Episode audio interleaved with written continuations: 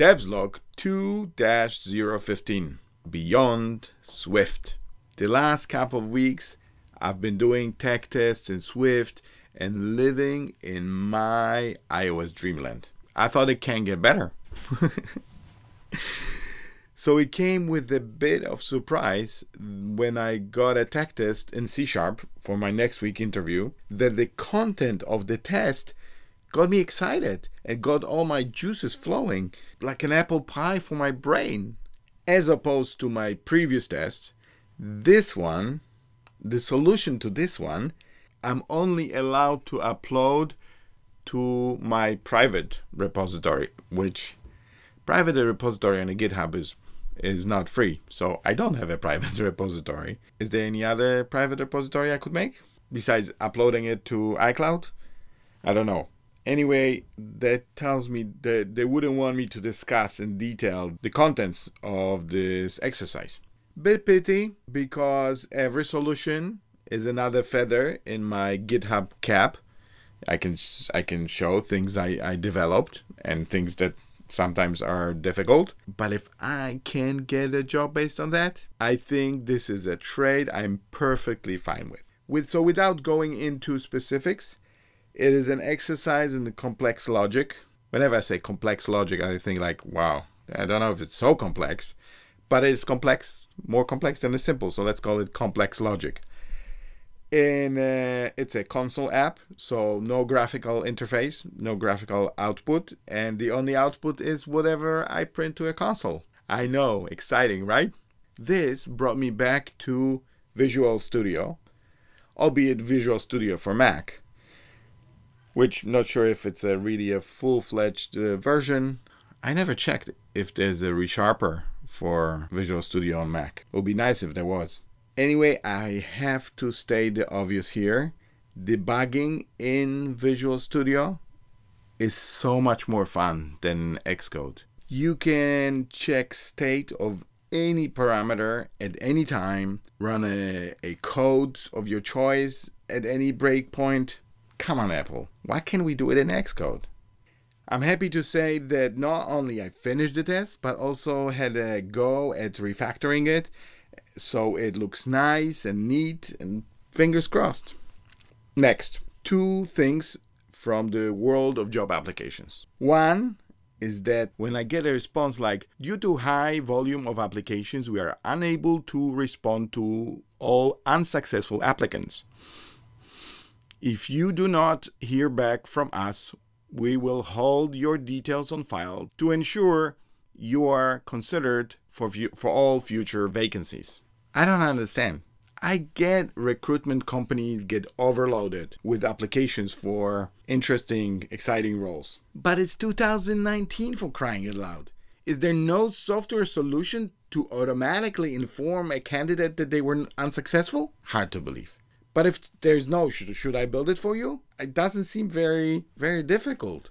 I always have a faith in humanity, so I really, really hope it is not because of a lack of interest in following up. You're happy to keep my data, but not happy enough to send me an automated information that I was unsuccessful? Come on, guys. Can any of the listeners who know the recruit, recruitment world tell me what's going on?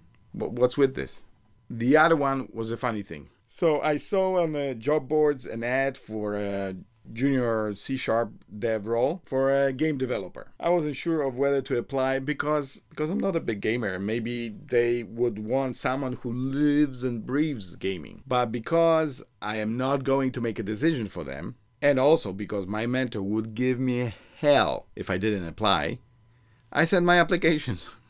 I don't want any help from him. Then I went to him and said, Hey, listen, I applied to a game maker. I applied for a job to a game maker. Maybe you know them, you play a lot. It's not very difficult to play more than me, but but he really he plays a lot. I thought maybe he knows the company. So I started to read to him the description and only then probably I read the description for myself to myself carefully. And because just listen, having sold over 100 million game games consoles and over 500 million games over the last decade. My client is undoubtedly the world's most recognized computer gaming brand, right?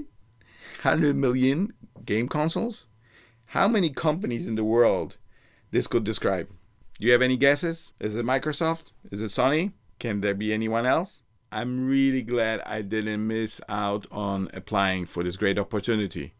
What will happen later? That's not entirely up to me, but at least I applied. Last week, Mayor for Greater Manchester came to officially open Manchester campus of the Code Nation, and I came to join festivities. Having been growing up behind the Iron Curtain, if you too young and you don't know what Iron Curtain is or was, just go to Wikipedia. I'm sure they'll explain it to you. Anyway, so I grew up behind Iron Curtain, and I am naturally distrustful of any events with government officials opening things and celebrating things. It brings the bad taste of state propaganda. But I came anyway because I wanted to show support to my digital alma mater. At the end, it was very nice. It was nice to see friend of the show Anna Groszek sharing her story of coming to develop software development world in front of the captivated audience. It's actually a great story. And even the big stunt with the robot taking down the ribbon performed perfectly. Good job, Code Nation. Next week, I'm going to a new meetup. It's a C Sharp meetup. It is actually called, The group is called Behind the Buzzword, and this meeting is going to be about Kubernetes. So I've been busy going through YouTube videos, catching up on Kubernetes, and it's mind boggling that there's a whole world beyond, hey, my coding language is better or more popular than your coding language.